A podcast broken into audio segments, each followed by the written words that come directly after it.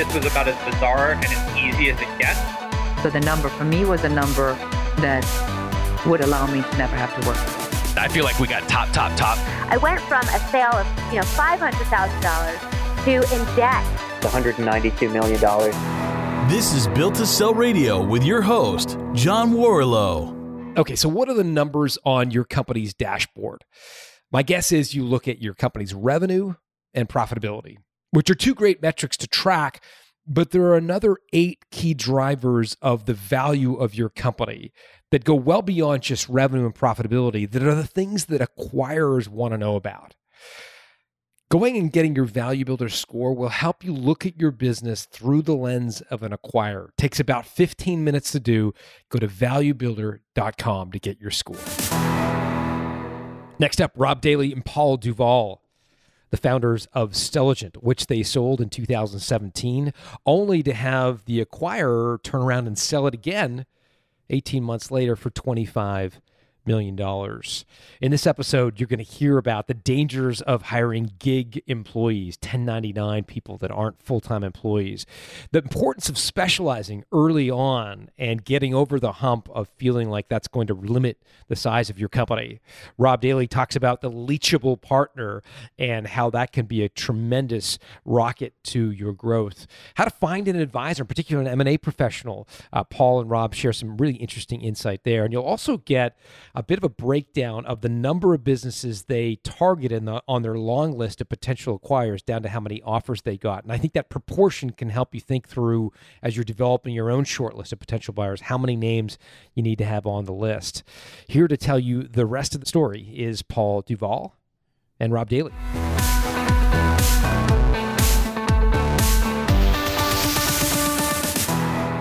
Rob Daly, Paul Duvall, welcome to Built to Sell Radio. Thanks for having us. You guys built this company, Stelligent. I love the name, by the way. I just like saying Stelligent. What what did Stelligent do? And you got like I kind of know because I saw the note, but you gotta you gotta explain it in a layperson's way because I had to read it slowly about four times before I really understood what you guys do.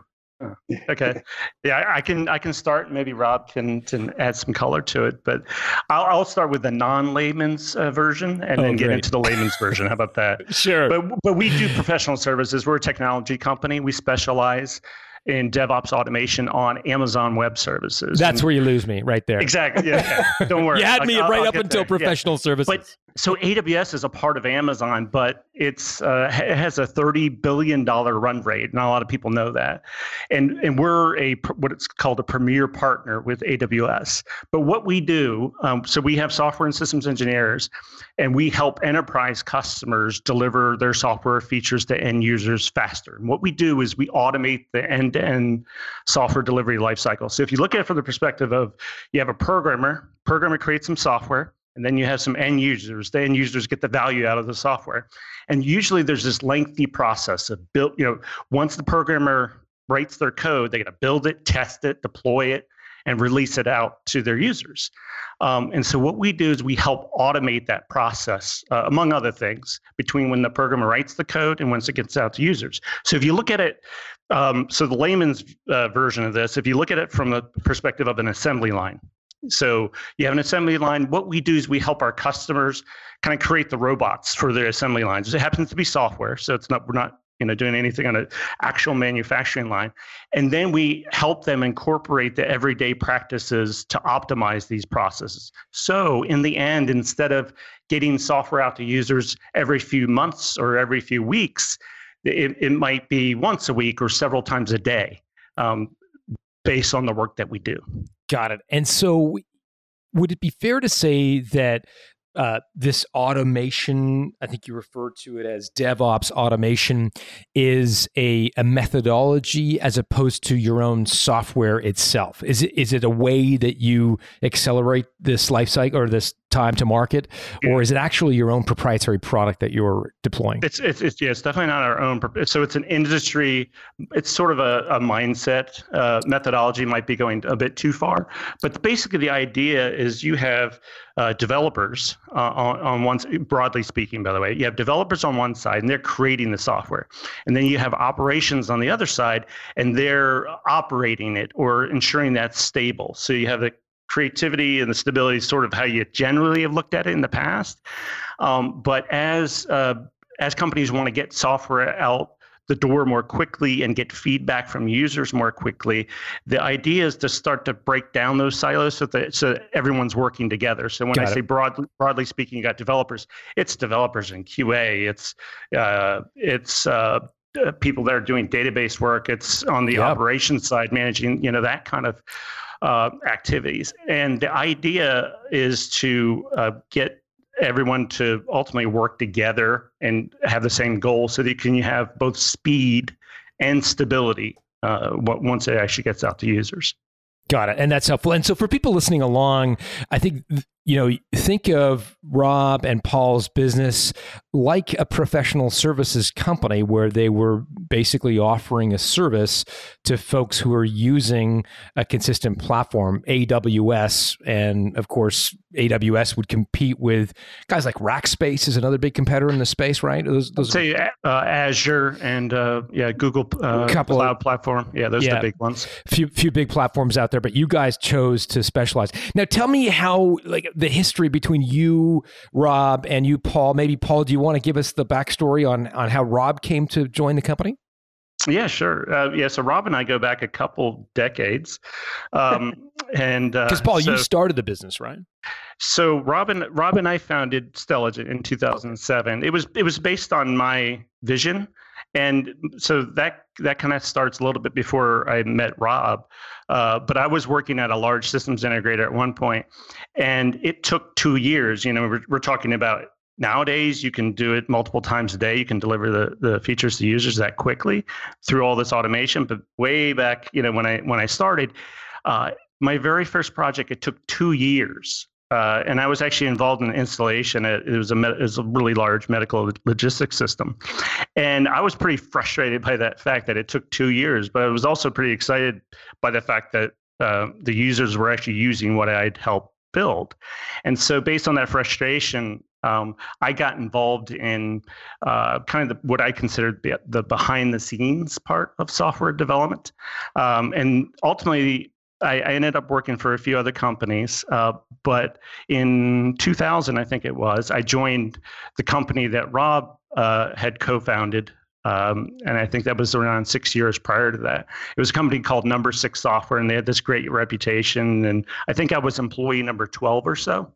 Um, so I worked with Rob um, for about three years, and then he exited the company uh, in 2003. And then I, I guess Rob, if you want to pick it up from there. Oh, sure. Um, yeah, so uh, kind of just aligned with that, we at number six were very similar to Stelligent, focused on one thing. Our thing was at that era was object-oriented software design. Uh, was a relatively um, what is now standard uh, in terms of practices. Uh, it was pretty poorly practiced or exercised, just as DevOps automation today might be poorly practiced by people without some real good expertise to support them. And um, so Paul came into uh, number six. I exited number six shortly after that, um, and that was actually my first first exit. Learned a lot with that whole business, but then went on at that same, almost immediately started a second company, 5am Solutions, with some other people, also uh, I'll call them post number sixers. And uh, Paul actually, I think he worked on a key book during this very time, uh, which ended up being the Jolt Award-winning book called Continuous Integration. One of the another buzzword that you have to kind of swallow, but it's actually a, a, a key element to what Stelligent practices today. It's a it's all, uh, as well kind of a given today by most advanced software engineering teams. Um, but anyway, with 5am, I was pretty tied up with once again, the application of good software engineering practices, but we dedicated ourselves to one domain, uh, life science research domain.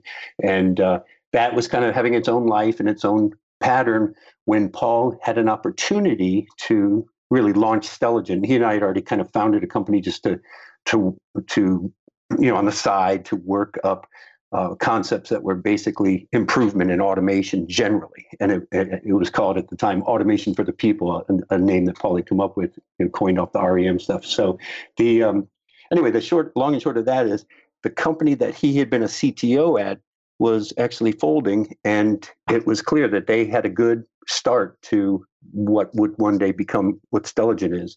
And so we co-founded it together, as Paul noted.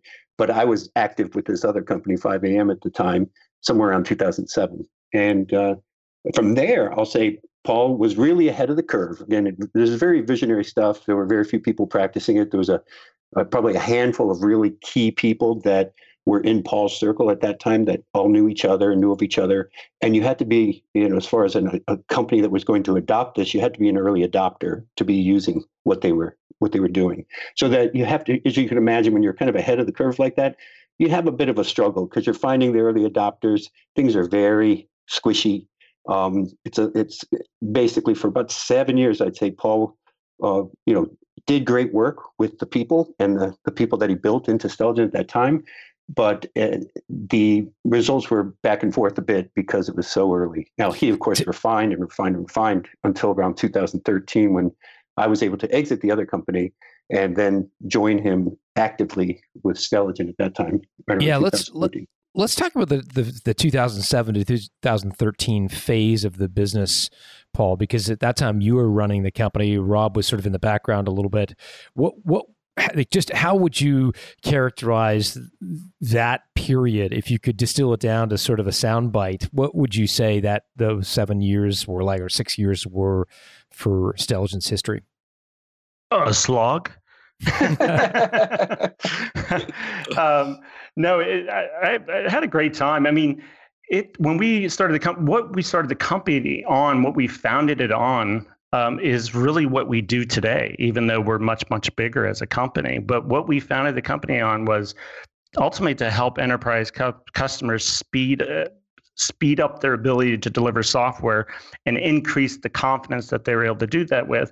So the tools in terms of how you do that have changed dramatically. So when we first started working with, so we from the very beginning we were working with these enterprise marquee customers that you've heard of, um, and we were helping them do these things. Like Rob said, it in some time in some cases it was a challenge, and then when um, I got introduced to the cloud, or in particular Amazon Web Services, but the, the cloud in general in 2009, it was uh, you know very it was still relatively nascent and but when i saw how quickly that you were able to do say get access to an environment for example and you know this would be like a, compute environment where uh, software uh, systems would run what I was used to at the time and working with operations teams, it would take six plus weeks just to get a simple environment where you could run your software.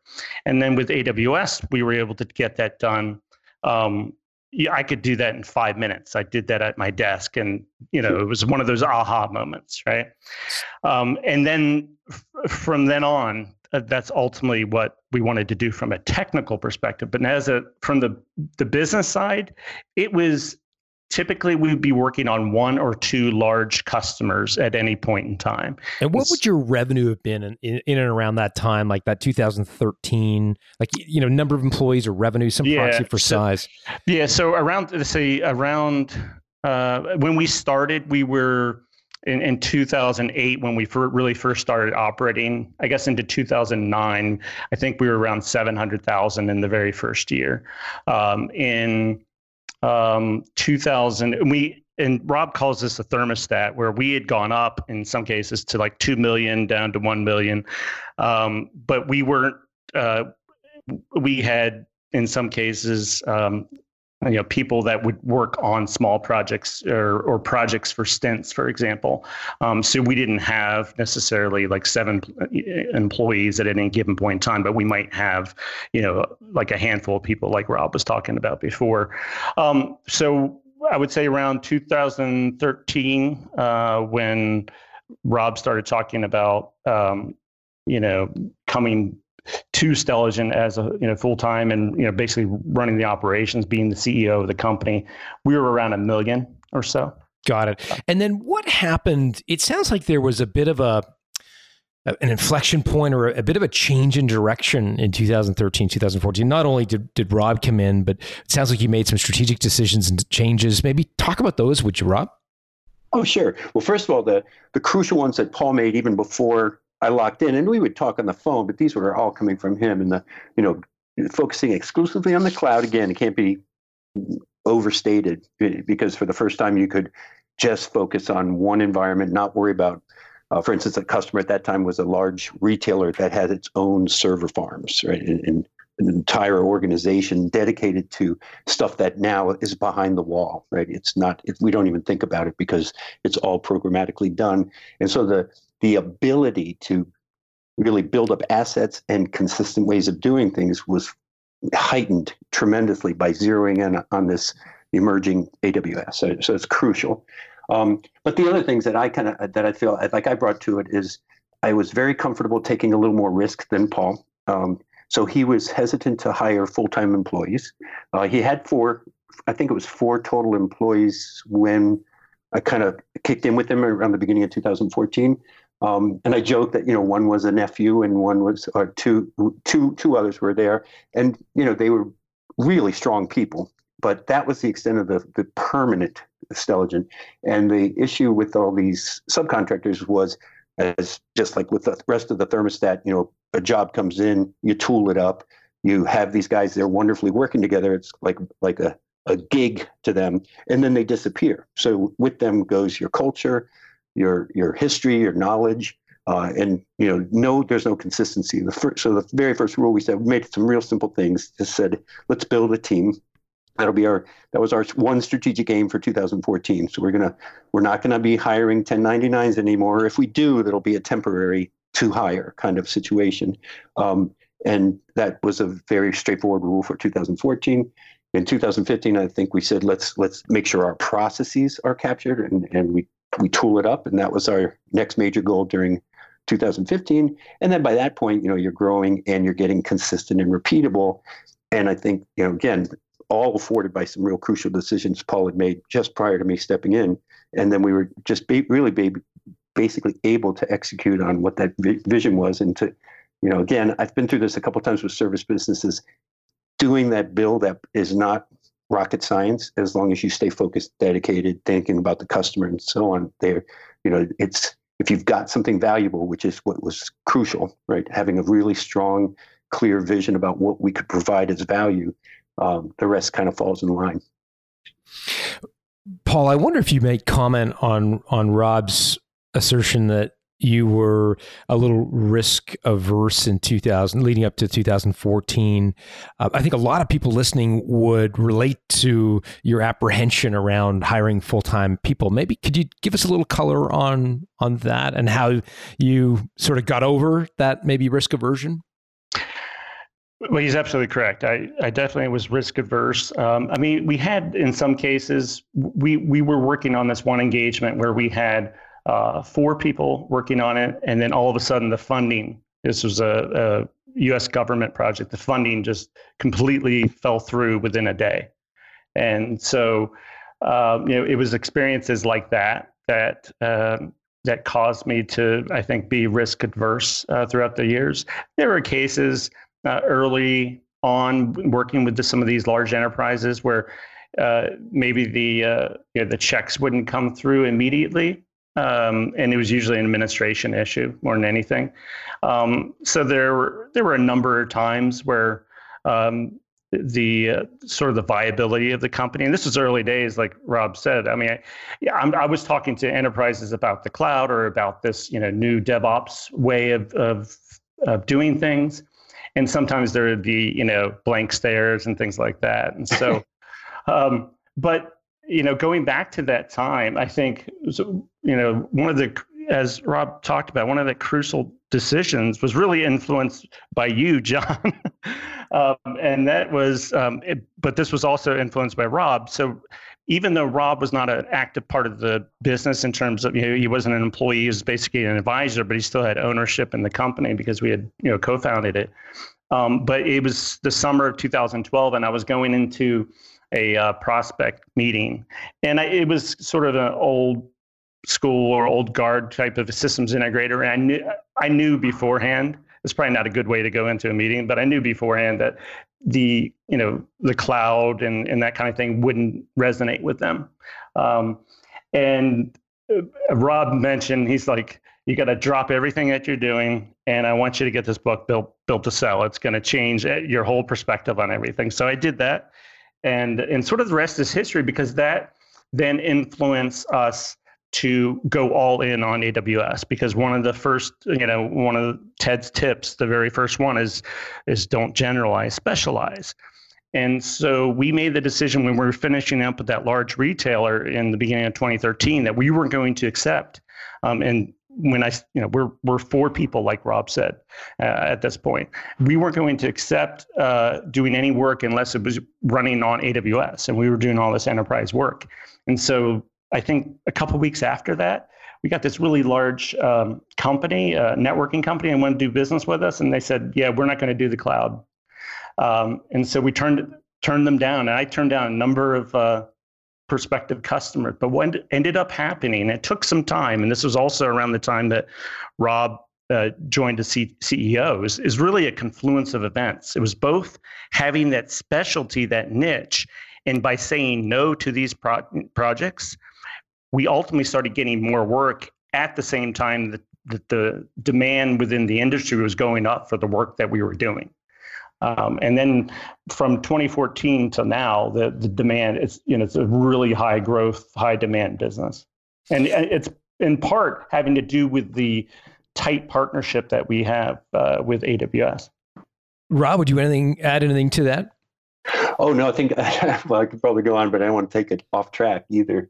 But uh, yeah, I think Paul summed that up rather well. I find it fascinating. First of all, congratulations. Uh, I'm, I'm, glad the book helped. Talk about uh, the the fact that as after a little bit of time, the idea that you were specialized actually started to accelerate your growth. Because a lot of people are listening to that and going, you know, I, I could never do that, right? I, you know, I offer a bunch of different services. Uh, you know, there's no way yep. that I could drop all of yeah. them to specialize so in one. So the misconception, yeah, the misconception is that they want to be customer centric, right? So the customer is asking us to do this thing. But the way I've looked at this and the way we ultimately looked at this as a company is that if you get really good in something, if you're you know one of the best if not the best in that thing and in our case we invested highly in that both in the area of devops con, you know, continuous delivery and aws like our entire company is 100% certified on aws for example and by investing in that when we say no, we're doing it in the customer's best interest. Because if you know if they say they want to use some other cloud provider or, or another way of doing things, in in my mind, we're actually serving their best interests. We're, we're we are being customer centric because we're making sure that we're uh, the best at what we're providing. You know, it's like. Uh, uh, you know, maybe a general practitioner saying that they could do, you know, heart surgery and saying, well, the customers, you know, the, the patient said they wanted heart surgery, so I have it do it, right? Um, so we, we, we made it a point to say, no, we're not going to do something unless we're the best at providing that capability that uh, to you. I'll, I'll, add to this one. I think, um, you know, something that I've learned even since our first company was that it really helps to have what I call, and it's a misnomer, I call it a leachable partner. And it, when you're a little dinky services firm with great people, but you don't have any exposure, no one knows who you are, they don't see you, uh, finding good engagements is crucial. By actually becoming very good with something that your own people believe in, in this case it was AWS, and committing to them, you can just see the, the difference, right? They're a multi billion dollar company with all kinds of reach huge sales channel. And if you can do good for their customers and them, then the business just flows and it comes very, very naturally. And I think that that also goes very well with you need to specialize. I mean, I was just talking to a company the other day that is doing just what Paul mentioned that you know they're they're responding to customers, they're adding capabilities on a and not a haphazard way, but on a as needed basis, and it distracts them completely in that same way. You know, again, the, the core stuff that's in built to sell, uh, not to do, what not to do. And um, you know, I always give people this advice. It's like find somebody you really believe in that's that you can dedicate yourself to, and let them help you, especially in the early days, to get some great access to some great customers and have some really good experience. And, and you can't help but grow in that situation. So anyway, that was sound like a bit of a soapbox. No, I love it. I love the leachable partner idea. That's a that's a cool sort of. Uh, it's a misnomer though. It's, it's that it sounds like you're taking right, and uh, and so I like it because I can remember it. But if I want to give you a more boring name, I call it a mutually symbiotic strategic partner. You know, I'm gonna I'm gonna stick with leachable partner. I, I do too. What other ideas? I'm now curious. What other ideas from Built to Sell did you apply? Paul, I'll let you go. So, um, well, say no to projects. I think that's one of them. Um, uh, we, we did come up with a three-year business plan, um, and then uh, there was the other one around two-year financials, and that was um, so our uh, virtual CFO, which was Foresight CFO, um, which is part of the Value Builder system. Um, they really helped get our books in place prior to us actually selling Stelligent in uh, 2017. Um, so those are the ones that come. In. There are a couple uh, Well, where we, one, a we really a really big one though, Paul, and because I've I've now been through with different business partners, is that we both were able to specify our exit terms, and we you know we basically did our envelope with our magic numbers, uh, but way back at day one, and we were fortunately very aligned when we did that. So it made the process of building the organization and achieving the exit a very known quantity. There was not a lot of, you know, how sometimes people reach their destination without knowing how they were going to get there. We had a pretty crisp uh, and easy to handle situation because we had all of two decision making partners, you know, organic and bootstrap. So we didn't answer to anyone. We defined the culture, we defined everything we wanted ourselves. Makes it very easy, and um, and we could just stay deadly focused on achieving that that aim, and that that drove our decision making whenever we would get together and plan for the next quarter, for the next year.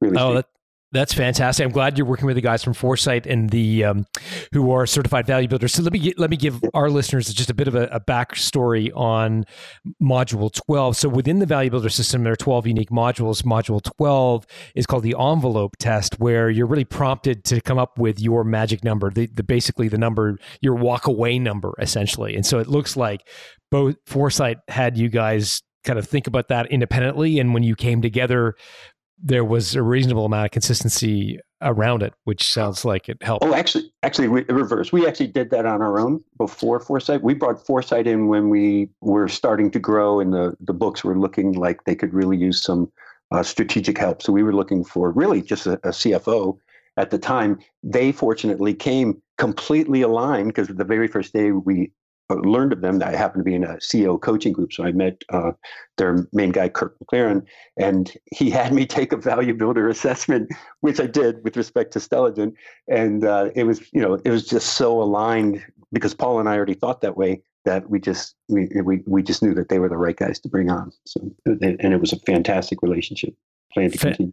Fantastic. Talk a little bit about the decision to sell. Um, I'd love to know kind of roughly where you were at, and you're. I understand you sold in 2017.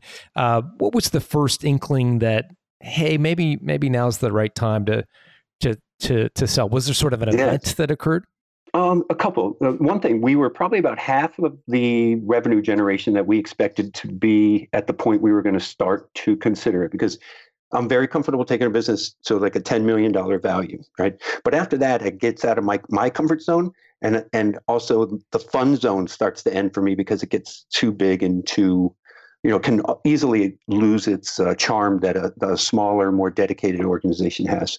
Um, so we were, we really thought we were going to go a full another year, but our our space was so hot. You have to understand that even co- saying the word DevOps was kind of a uh, something that made people's uh, hair on their back stand up because they they knew it was such a marketing sounding word at the time it was starting being used. But we did adopt it. But that topic was a very hot topic, and AWS very hot topic.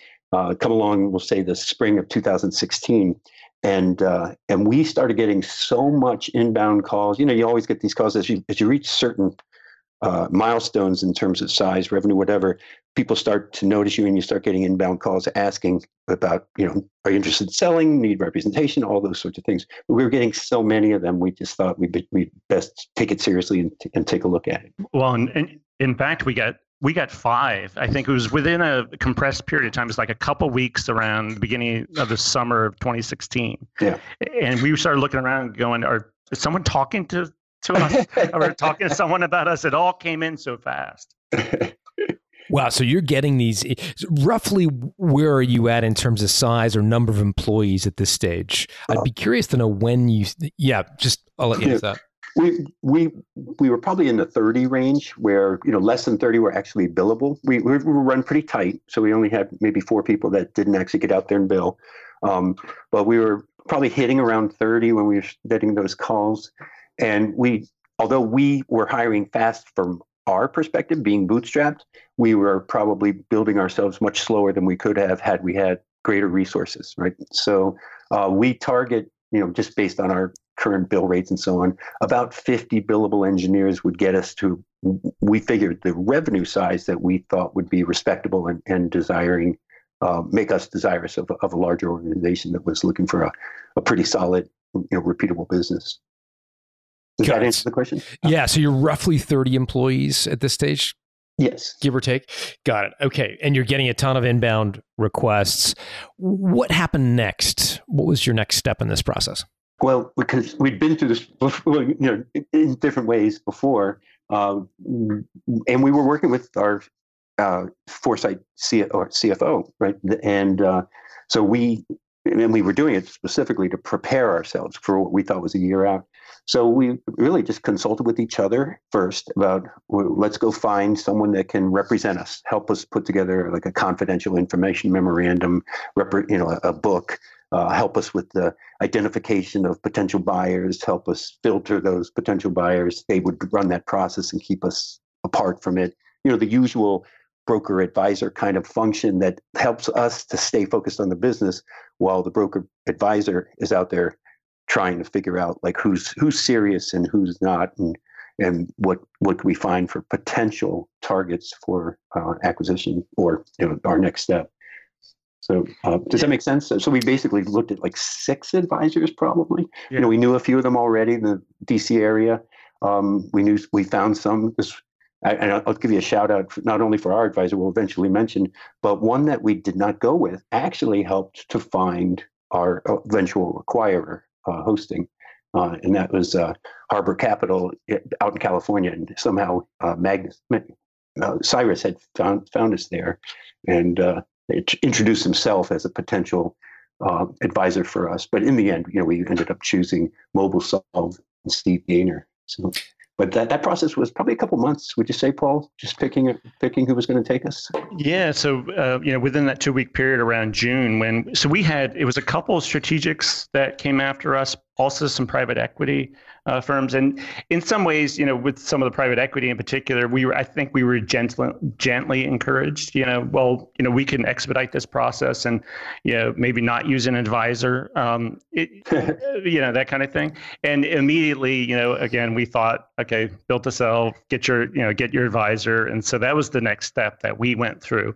And that ultimately, I guess, uh, yeah, in July, I think of 2016, we spent yeah, probably a, at least a month or so interviewing different candidates. Uh, that, that, mainly, I think, Rob, that you had found through your network. And and so, how did you choose Steve over the others? You mentioned his name was Steve Gaynor. Is that Steve right? Steve Gaynor, yes. Um, he kind of he works out of Tucson, Arizona. Amazingly, he's he's been all over the place. Well, first of all, he was highly recommended by Foresight CFO. So he came to us. We didn't know of him until they brought him to our him to our attention. Um, but then we also got to talk with Steve, and and you know everybody puts together their own little pitch for you, and some people do a better job of that than others.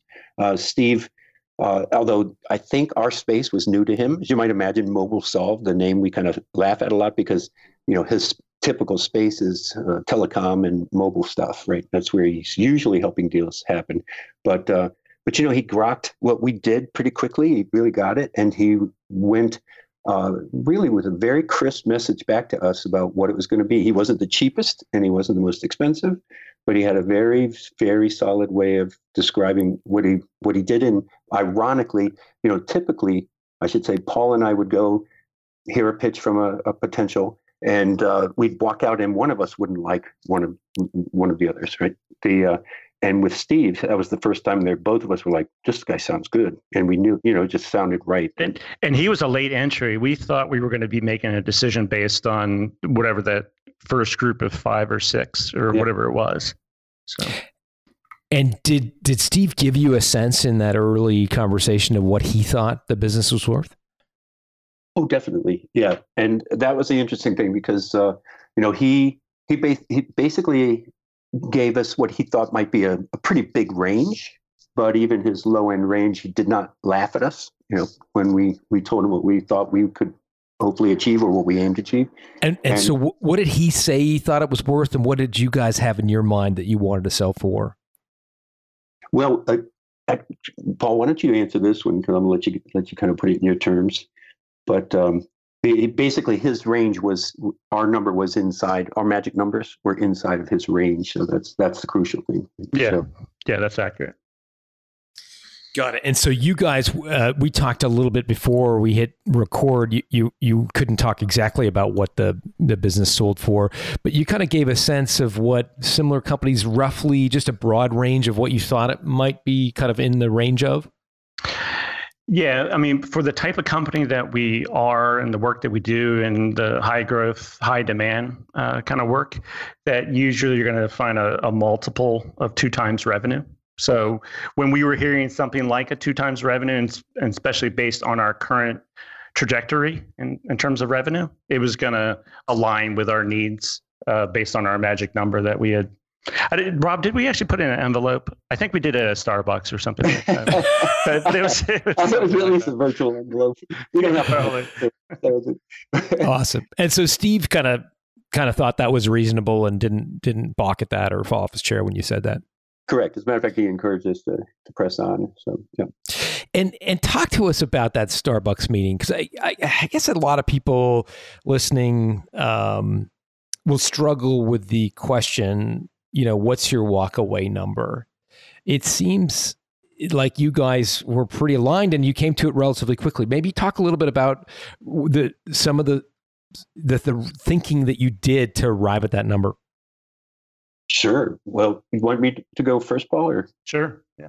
Um, so I've done the magic number with my first business as well, and and in that case, I didn't actually take it to an outside sale. I I had a we brought in a CEO to run it for us, and because we, we my partner and I in that business uh, were what I would would regard more like Paul in this business, right? Where the the the technical vision came from my partner and I both, but we were total goobs when it came to running a business. We had to learn everything as we went, and you know he always shied away from doing the business stuff, and I you know, uh, part grudgingly and part because I'm not that great of a tech, actually moved into more the the leadership side, but I was still completely uncomfortable. So I brought in a CEO who in turn brought in a, a great CFO who also had great connections to private equity. Um, so the business was happily running. My partner in that business, it was a 50 50 thing. He was happy to just kind of kick back and do his thing and let these guys run. And I felt like, you know, I, I think I'm done with this. I want to move on to the next thing. So um, again, I've been chided by my uh, advisor Brian Burns that you know coming up with a magic number and you know saying that this is my magic number. Can we make this work? And I knew it was outside the bounds of what that company was worth, but you know because there was such potential without a broker, we did all this you know, great machinations and came up with fake ways to get me that number, even though the the value was not quite there, right? So in a similar way, coming into to Stelligent, the experience the experience was already there about well that's a good magic number but now you know that was fun but let's see if we can push it a little more that at least from my perspective and, get a little bit more out of it right up right from the out of the gate um, and then also uh, you know just having an understanding of i've heard people say stuff like i don't want to work ever again or something like that but i just wanted to basically um, look at the business and go, I can either stay in this business and earn at what I call an entrepreneur salary for 10 more years. Uh, entrepreneur salary meaning you're not taking out of the business, you're you're totally reinvesting, right? You're bootstrapping. So you you reinvest as, as you go and you're not giving yourselves huge vacations, huge salaries or anything like that, bonuses. Um, and so you do that deliberately because you need to have and you're looking for that exit. There's plenty of people out there that never want to exit. They want that business forever. In that case, they take a different approach. to make sure that business really generates the right cash for themselves personally along the way. Hopefully they do. Um, but the key thing here being that you know it's just re- literally a magic number that would kind of sustain our my family's lifestyle and what we wanted to do, given that I could be spending time doing something else. And so I, I literally look at what it takes to invest five, six, seven years in a business, and then make sure that I'm getting that effective reward for it. But Paul, would you like to explain your magic, how you came to your magic number? Yeah, um, I think we picked an even number ultimately as well. but no, I mean, I think it was. So what I looked at was, you know, enough to be financially comfortable. Um, I had no plans on um, retiring or you know going off into the sunset. Um, but I also had a reticence to build the company past a certain point um, and kind of like what Rob was talking about in terms of how you know sort of the comfort level of how big a company, and and 30 people or so was you know uh, kind of starting to get to that point. We are also well, I'm sort of jumping ahead because of the the act when we actually sold and when we started getting approached by people that wanted to to buy us because then that changed the view a little bit as well. Um, but it didn't ultimately change the magic number. Um, and yeah, ultimately, you know, something in which uh, we were still comfortable. You know, uh, in, in, terms of the the size of company, we were bootstrapping it, so there was we we knew that there would be some pressure, financial pressure, in terms of uh, building it uh, past a certain point. Got it. Got it. Okay. Well, that's helpful for sure. I think people would pre- do appreciate the the thought process uh, behind coming up with a number. So let's get back into the sales. So you engage Steve. Um, what happened next? Did you did Steve was he successful in bringing you some offers? What do they look like? Yeah, probably. How many companies yeah. we actually thought of and put in, down in a list might have exceeded a yeah. hundred? You know, yeah, and, something uh, like that. Yeah, and it, it, it, got a little dicey at times. You know, you're wondering the the very people that you think might be interested in you are the ones that you don't necessarily want to know that you're thinking mm. about this right? It's a very it's a touchy little situation. So we we kind of juggled with that for ourselves and kind of did some self filtering on our own of ones that we didn't think would be appropriate or not. How so, did you stick handle that? Because it's a it's a really important question right? So there are people out there who could be it could be a problem if they know you're selling. How did you deal with that? Can you give me a specific example of somebody Oh, sure. Um, there's um, well, some again, we have very close relationships with some. I'll I'll call them frenemies, competitors. You know that you know and you run across all the time, and when you have a close relationship with them, you tend to be more open and honest. Um, and I don't, I, I personally don't. I'm not afraid to have those conversations with those organizations. So you have to know know their their drivers and have them vetted at least personally to feel good about sharing things or not. Um, for others that when we perhaps didn't know any of the key players and we knew they were really present in our competitor set, um, it really was a pretty simple decision to just kind of stay away from them because they either weren't big enough to substantially uh, identify something, right? They they were really close in terms of size, or they were right in our space, and probably best not to to go that route. How did so, you determine if someone was too small to approach as a as a potential acquirer? Like, how did you yeah, do that, Matt? If they were similarly, you know, the ones that were similarly organic and bootstrap probably did not, you know, there were there was actually one of our offers was a what I would call a roll up of similarly sized businesses, but it was being driven by a private equity firm. Um, so that was the uh, the large wallet was out there, um, but the uh, uh, in, in, other cases where people are still solo and they're still relatively small, um, you just you know, I don't know if that's a good decision or not, but you can kind of dismiss them as they're they're not going to have the pockets to handle this. So, and we weren't we weren't looking for a roll up necessarily. Yeah, I remember we we did get some guidance from I think Steve and and maybe John and some other over at Foresight in terms of the size of company too. Um, you know, I think we were targeting uh, maybe up to a hundred million dollar range, and not much past that, and then also not too small, where right, not too wouldn't big, be, not too small. Right. Yeah. Yeah, in Value Builder, we do this thing called the, the shortlist builder where we identify companies that are between five and 20 times your size. There we go. That's, yeah. exactly, that's, exactly that's what it was. Is that what you guys did, shortlist yep. builder? Yeah. So, so yeah, in shortlist builder, it's, it's five to 20 times. And, and that really, you know, if it's less than five times the size, it's sort of a bet the company decision. It means it's, if, you know, it's very hard for a company less large to to make an acquisition, and any more than twenty times, it's really not going to move the needle. So that it doesn't always hold true, but uh, but sounds like in this case, that's sort of how they oriented around who the likely buyers would be. That, that's actually a lesson learned in this case because it, it, it's actually true that this was such a unique uh, service that some rather large uh, companies that dwarf that number uh, were interested and participated. So um, I think that's uh, it's so again maybe there was such a, either a strategic need or for for even a component of their business or where they thought they needed to go that, that definitely came into play. But but yeah, we did follow that general guideline. So you got to offer stage. How many actual firm offers do you did you get for Stelligent? I think Paul, correct me if I'm wrong, but I think yeah, yeah, three. It was three. Yeah, so we so we had a, ultimately a list of uh, so between August and November of 2016, we had that list that we were going through. I think it got to around 50 or 60 companies that we looked at as a possibility. And I think we ended up meeting. Or sorry, uh, we had calls with. It was close to 15, maybe somewhere between 10 and 15 uh, customers, and then we had in-person visits during that point in time. Um, and that was about, I think it was six or seven companies. Seven. Yep. Yeah, seven companies that we actually visited in person, you know, did the management presentation, that kind of thing. Um, and then uh, we got, uh, in November, we got letters of interest. Um, and then in December, a letter of intent. Um, and so, what's the difference between the two?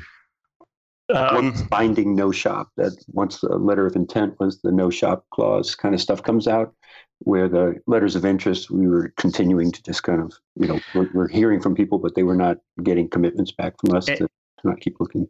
Yeah and they also they, they they painted the broad you know how much you know basically like a two page letter that would go over uh, generally what the purchase price would be you know retention things like that. Um, kind of a broad brush on what the deal would ultimately look like yeah, let me talk directly to my listeners here. So, letter of interest, a little bit more vague. Letter of intent, uh, Paul mentioned, or excuse me, Rob mentioned the no shop clause. Essentially, with most LOIs or letters of intent, there is a no shop clause where, which means that you basically agree that for a period of 30, 60, 90 days, usually due diligence, that you agree not to continue to market your company or negotiate with anyone else, that you are essentially getting into bed or engaging to be married with one acquirer. And it's at that point you lose your negotiation leverage. And so it's a it's a it's not a decision you want to take lightly. And uh, clearly, in this case, you guys did not do that. You you took that quite seriously. It sounds like. Definitely. One thing I'll note though is going back to lessons learned. We asked, we talked about but did not require uh, like a breakup fee, right? Because once you lock into that one organization, you're kind of burning some cycles, and uh, you know if it doesn't go through, it would be nice to be able to at least recoup the energy devoted and the cost. And we, you know, we were discouraged from doing it by our advisor, which was great because he's been through enough of these, only because he thought it was going to, you know, he'd read the situation and thought it would be wise to just skip that. So, so that it, I don't know if that's a lesson learned, but it was something certainly to be aware of that that you know it's not a minor process to do due diligence and all these other things, and it's uh, it's something that would be worth having. I think we we lucked out because we concluded it favorably, but had it not gone through, it would have been you know time and money lost. Yeah, so a breakup fee. I think you're absolutely right. In, in a large enterprise situation, like IBM's going to buy, I don't know, HP or GM's going to buy Ford, there would definitely be a breakup fee paid if the deal didn't go through. In in the kinds of deals that we talk a little bit about on this show, I would say it's it's it's rare. I don't think I've ever heard we've now done almost 200 episodes i don't think i've ever heard of a breakup fee being successfully negotiated by a seller uh, it's something that that is almost always uh, uh, removed, be, you know, because there just isn't the leverage from a seller's perspective to get it done. I, I don't know if you guys have seen experience. Was that sort of what Steve said, or something similar? Uh, probably no. That's that was very good insight, John. I, I had no clue about size mattering in that case. You know, as long as the fee was reasonable. But uh, absolutely, that uh, probably is where his head was at, right? Having been through it and knowing exactly the same sorts of things that you know. Interesting. So you got three three offers. What was as you read through the offers? What was your reaction? One stood out financially right? That and that's not the first time we've seen that. Somebody really wanted it, right? And um, that was interesting. And they were really varied. There was there was some again different characteristics. Culture fit was phenomenal on this one. Uh, the proximity was really good on this one. Uh, the client base was good on that one. You know, it, it's a different different elements of what's going to make this a good deal. They were all very different. Paul, was there anything else that you want to throw in? Yeah, yeah. I mean, some were also what was really important to us as well is you know how our employees uh, would be treated, um, and so there was in some cases there were incentives around that um, for you know some of the uh, key employees, for example. So one of the offers stood out uh, financially. W- was that the one you ultimately went with? Yes, it was. And so, what else made that the winning bid? So it was financially the most lucrative, but were there other things that made it stand out as being attractive? Yes, no earnout was crucial. I mean, I don't know if this is a detail we're not supposed to share, but uh, they they arranged for timed payments, but uh, there was no. You know, a lot of deals are often uh, predicated on the fact that the growth will continue and you'll hit magic numbers going forward. Um, and you know, once you're in another organization, having control over that kind of goes away. You you're giving up control, and uh, it puts a lot of deals at risk. You know, and and therefore a lot of what seems on paper to be reward, um, you know, very risky. And uh, and so in, and I understand the reason why an acquirer might want to put earnout kind of details on, but uh, that you know that was just something very specific that makes a deal look less attractive.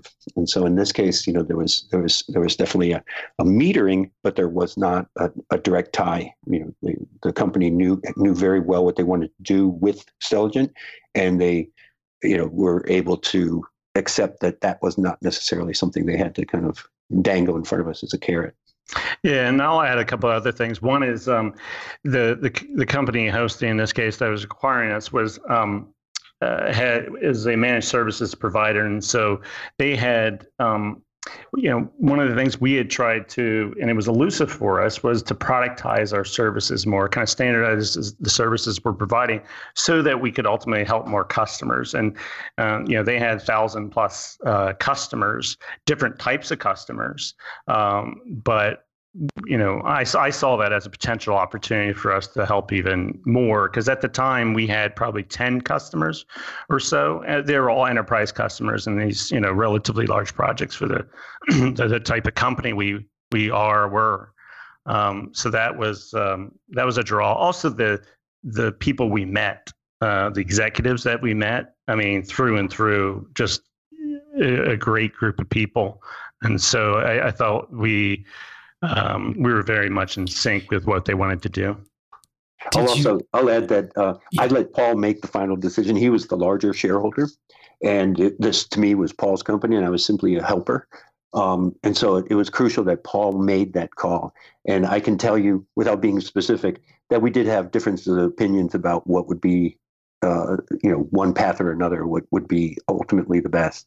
Um, minor and definitely agreeable with everything but it was it was crucial that you know again if if if some of your listeners are out there and you have to make multiple owners happy that can become really tough to make a decision a good decision. Because once again you have a point where you have to align. And in our case it was crystal clear. It's like paul will make this decision. It's his company. You know he, he's going to be able to drive it. And whether or not i was 100% in agreement or not didn't matter you know and, and being able to go into it with that mindset made the decision making much easier Rob, you sound quite differential to Paul throughout the interview. You've you've been very uh, quick to to make it clear. Uh, he's he's usually not like that. That's Paul, I'm really surprised. Paul was the, was the the real uh, uh, leader and and visionary here. Um, you know you've you've started a couple of businesses yourself and had successful exits, and so I wonder if if um, uh, well, first of all, I just want to say that's uh, refreshing for a lot of entrepreneurs. It's hard not to take credit, but it was is that intentional on your on your behalf that that Oh, you're taking that position? it, it- it's genuine. You know, I mean, Paul's right. I'm kind of hard to work with, just in case anybody's out there looking for somebody to help them out. But, but, uh, and Paul, I think Paul's quote today even was like, "Remember this: don't get into business with Rob again." Uh, other than that, um, yeah, I, I definitely believe it. And I, I'll tell you, this is funny. You know, once again, you were on uh, Brian Burns's uh, revenue leadership podcast a while ago, and I, I finally heard, and I knew he was talking about me. And, and when he said my friend, my buddy, and uh, and he's wrong, by the way. When I exited, I knew exactly what I was doing, and I wanted to take it easy on this one afterwards and really think about uh, what I was going to do next before jumping in. But what I've decided, he's he has this phrase he uses. He goes, "You keep making these little sandcastles like a kid, and then running through them, right? And uh, every time you sell them, before you get you give them a chance to really mature and get bigger." And and he doesn't he doesn't again he doesn't understand the way our businesses operate necessarily. I know he, he's a very good business insight, but he's not in the trenches with it, so he doesn't get that. But I did decide. I, I've realized like, hey, you know, I do have a kind of a skill to help people that are very technically focused to take away the unsavory stuff and contribute that kind of you know, what what I think a technician typically finds unsavory and kind of fill in the gaps for the stuff that is either less attractive or maybe is just daunting or inexperienced, whatever, whatever you name the combo. But it also allows the the person with the real vision, the technical vision, the value vision, to be able to focus on, you know, providing that, defining it, and helping to imbue the culture of the whole organization with the, the really meaningful stuff. And then this other stuff, especially for a small services business, is fairly uh, I don't want to call it, you know, dispend expendable, but it's it's fairly straightforward. You know, as long as again you just don't do something stupid, don't try to reinvent the wheel, um, you can you can move along pretty well. And so I, I think it's absolutely true. I defer to Paul on on all of this as far as this is his business. The reason it was successful is his vision. Um, but I was just there to help kind of like give it some guide guardrails. And so moving forward, rather than run through another sandcastle, I've now got a concept of uh, putting business, you know, finding more pods, if you will, and bringing them in into the core business, and let the core stay beyond an acquisition or an in- investment into the pod, and let the pod go from a very small state to a very ma- mature state. So get it up at over 10 million in value before it moves on and departs or detaches from the core. Um, I don't really have a title for what I'm conceiving there, but uh, I call it any stupid idea at the moment as a working title. But that's uh, we, gotta, we might need to tighten that up a little bit, but yeah, that's exactly. I've been, I've been advised not to use that name. tell, tell me just to go back to the acquisition. So you had these three offers. One stood out both commercially, but also to your point, um, Paul, about some of the the deal terms. Um, did you did you try to play one off the other a little bit and and get a little bit of extra value by by creating a little bit of a bit of an auction? That that really occurred, I would say, prior to the letter of intent. That's what, or are you talking about Yeah. prior to the letter of interest? Yeah, well, I, either way, I'd, I'd be just Yeah. curious to to know how you sort of did that. Yeah, I, I wouldn't say we like specifically played one off the other. At least I don't recall that. I do know that you know our we we continue to grow, and that's one of the challenges, right? You're continuing to run the business um, as you're trying to sell the business, um, and I think during that time, um, I in some cases, um, you know, we were. For example, we had a, a very large, well-known strategic uh, customer, a, a large bank, that we had signed during um, the the process, and so in many ways that elevated our at least our own perceived value. Um, but yeah, I don't really remember having one go off the other. Um, Although I'll add though that Steve actually ran a lot of this process for us, Ah, right? And that's- he yeah. was he was having these kinds of conversations, um, and he's quite deft at, at um, you know exploit knowing what to exploit, what not to exploit. Um, and I, I can almost recall that at least on a couple of occasions he he did exactly that. You know, he he kind of Yeah. made mention of of respective values, what was probably going to work, what wasn't going to work, what we liked, what we didn't like, and so on, to try and influence um, refinement and improvements in the offers. One of the things that I'd be curious about was the decision to focus on AWS. Uh, obviously, AWS is a juggernaut. It's grown. Amazon, obviously, a massive and successful company that's just increasingly in value over time. how did the decision to AW, uh, to focus exclusively on on AWS impact the conversations you had with acquirers? Every one of them was excited about that. There's no question. Uh, one, only one, I think, was not truly dedicated to that. But they wanted to, know, yeah, they wanted to know if we were open to uh, working with other cloud providers. And I think the answer at the time was we were that we were always exploring. We're always looking at the market.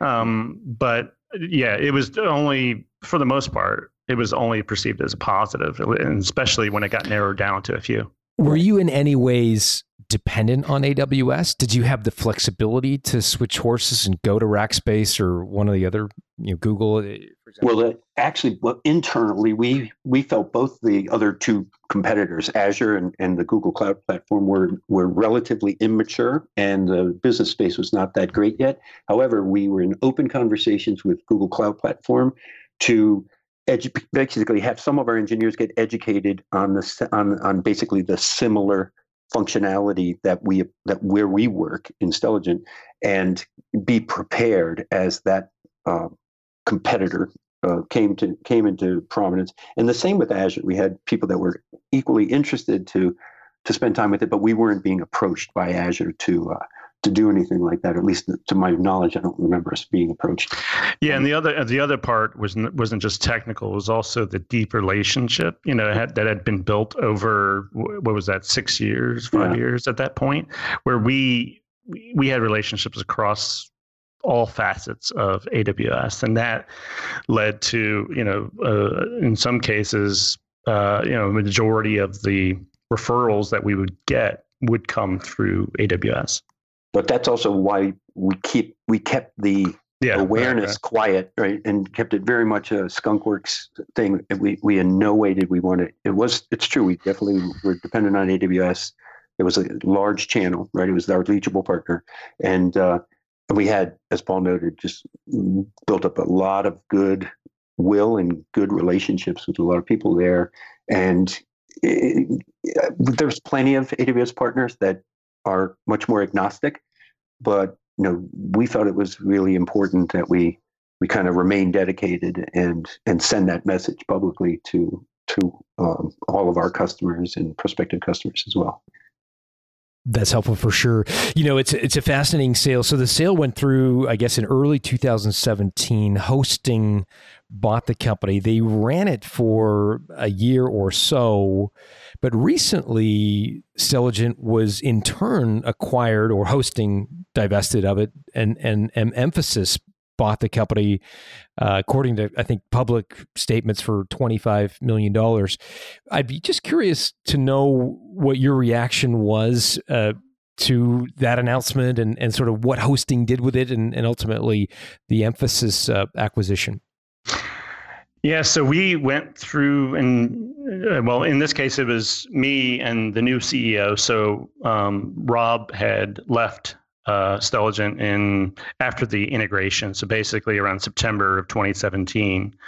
Um, and so in the beginning of 2018 or so, we went through a very similar process. You know, different advisor and company, and it was you know it was run through hosting and the private equity firm associated with hosting. And so we visited again with probably seven different companies in person. There was a lot done for us behind the scenes as well. But um, myself and the CEO of uh, Mphasis Stelligent now uh, went through uh, this process, and um, ultimately the what we decided because when we were working with hosting, we were sort of going down market in terms of the, the types of customers we were working with and applying DevOps on AWS. And um, as a separate Stelligent brand, we were focusing on enterprise work, you know, the same kind of work that we had been doing over the years, and and effectively tried to make it work. How did we make this work with smaller and mid-sized companies? And we made a decision ultimately that we needed to partner up uh, with another company that was like-minded in um, in in the sense of the types of companies we're working with. And so, um, yeah, we went through a whole diligence process uh, with Mphasis. Um, so yeah, I was very much involved in that along with uh, with our CEO Bill uh, on that. But now we have very similar types of customers, um, financial services, you know, large banks, things like that. Um, and so it's very much in line with, um, you know, the type of work that we do. Uh, and then from the Mphasis side is really investing in the cloud and in AWS in this case. And so that's one of the reasons that we were attractive to them. I guess maybe to put it another way, was there a part of you at all that thought, oh, geez, that's a big number? Maybe we left some money on the table? Um, uh, I, I, you know, Rob can probably speak to that a little bit. I, I didn't have. I mean, yes, I think about that. yes, I think about that, but I don't. When we went through the the process, you know, we had the uh, back of the or the you know put your number inside the envelope number, and I, I felt perfectly fine with that, and because yeah, there's a risk to continuing to bootstrap a company. I mean, every single month we were taking the profit from the company. It was fully bootstrapped. Take the profit com- from the company, put it back in to hire people. And the way I've described it is that we were threading the needle along the way. You know, we had this high demand business and we were putting all that profit back. If a customer didn't pay us, you know, in some cases that could be, you know, an existential challenge. Um, but um, so no, I don't. I don't have regrets on it. Do I think about it? Sure. Rob, what are your thoughts on this one? oh, you know, again, I'll I'll put it on Paul that you know it was his decision. Oh, here we go. no, it's all Paul's fault. and Rob was out of the picture in some ways at that point too. But it, yeah, you know, seeing the number of. Yeah. Oh no, but I'll tell you this though too, uh, John. Uh, Paul was working on a book very diligently at the point where we got into this process. I mean, it was and, and book, I, I, I had stopped at that point, but yeah. Oh, I know, but but he, he was really, you know, he's really dedicated to doing something. So he was kind of focused on on certain things that really kept him out of the day to day. Right around the time of the the pre- preparation for the exit, and then he came back in again to help move along.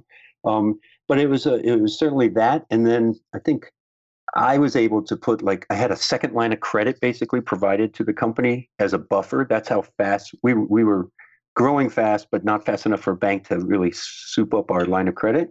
So we were kind of committing our own cash at this point to kind of cover those kind of you know cash flow pains. Uh, one of the biggest things that our CFO did again was help us get better predictive tools in place so that we could uh, avoid any kind of crunches um, and really, you know, have a good forward view of how things are going. But it was clear that without some sort of additional investment, whether it was more energy or more capital, we were going to probably be in a painful growth year because we were going to exceed our ability to comfortably deal with it. And I'll tell you this that that is the number one reason uh, Stelligent's been able to grow as it has uh, post hosting acquisitions because hosting was there as a wonderful um, provider. You know, people don't see it day to day, right? But but you know that Stella hosting was there to basically be that cash flow buffer as needed to help Stelligent do what it needed to do to grow basically twice its size in, in that year and a half. And so to continue with like 100% growth like that, you're going to get 100% uh, kind of offer improvement, right? That's it's going to happen, and uh, the the topic is still hot and all that. So yeah, I definitely like Paul. I look at it like, yeah, it would have been nice, but again, you know, do the old. The reason I'm wealthy is I keep selling too early, and that's I like living comfortably that way and knowing that, you know, we we've taken our chips off the table. We've we've uh, made it more relaxing for our our respective families and um, you know there's lots of juice in us to go and do more stuff after this. So this is not a one bi- one business for life kind of thing for for paul and i. I love that term rob. Did you come up with that? I'm the reason i'm wealthy is i keep selling too early? No, you know, one, one of our other advisors from the 5am era, uh, Jonathan Catherwood, also in Middleburg, by the way, phenomenal guy he always quotes it as being a Warren Buffett thing, but if you Google it, you find a couple other names. So I just, uh, you know, the internet's just full of crap, and I don't know. I don't know. I have no idea what the real source is, but it, he often said that because you know he said the other thing he sees is too many CEOs are too confident that the chart's going up and to the right, and it always does. And what happens is it doesn't. We have a, a good friend that ultimately had a great exit from a company that he almost sold two other times over a span of like I don't remember 15 years, 20 years. That was a long slog for him, right? And it's because you, you get to a point, it's a good point. You know you're in good shape. You know the market's right for what you offer. And if you don't take that opportunity, you know t- times could change and and and that that up and to the right mentality is just not healthy it's it's what we strive for but you know that's why it's so important that you start begin with the end in mind right that magic number was like something we felt was a good thing to do so you can look at it and go you know again i'll get beat up when i go to my next dinner with brian burns right he'll say like you sold too early but you know the point is that um, we we got there pretty you know painlessly and without a lot of of uh, uh, setbacks. And uh, you know, it's, it's, it was a good deal for hosting, and that's really good. You're you're not only leaving with something for yourself, but the people that made the investment in you are also you know, benefiting as well. So that's that's really crucial is to kind of leave a nice a nice trail of successes versus somebody feeling they got the short end of the stick as well. All right, that's another soapbox. Sorry, but no, just just love it. And and guys, I I appreciate sharing the story.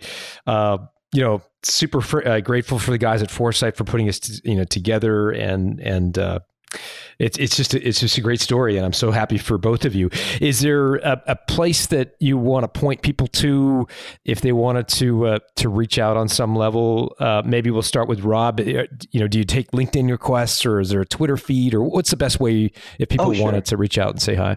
Yeah, I'm, I'm, you know, I'm kind of low keyed right now, but uh, a simple Gmail address, Robert Joseph Daly, D A L Y at Gmail. Um, my mobile's 202 657 3246 feel free to text. And uh, yeah, you can find me on LinkedIn. I'll definitely, I, I, accept all requests. Well, that's the first somebody giving out their mobile phone number. That's, I hope that doesn't come back to bite you in the ass. Oh, uh, I, everyone at Stelligent somehow gave out my number. And so I get calls from headhunters, salespeople all the time looking for someone at Stelligent. That's, that's, that's painful. Paul, how about, how about you? What's the best way for people to reach out to you? Uh, yeah, best way people find me is on Twitter. Um, so the handle is Paul Duvall, P A U L D U V A L L, two L's. And then you can find, I think my LinkedIn is off of my Twitter uh, and bio. I, and, and I asked you earlier any relation to the famous actor Robert, and you said. I said that he lives. I actually see him at the coffee shop from time to time. So he lives about ten miles away from my, where I live and it's super handy for dinner reservations. reservations. Absolutely. But no actual biological relationship, as far as I can tell. As far as we know. as far as we know, yeah. Rob, Paul, this was great. Thanks for joining us. All right. Thank, thank you, John.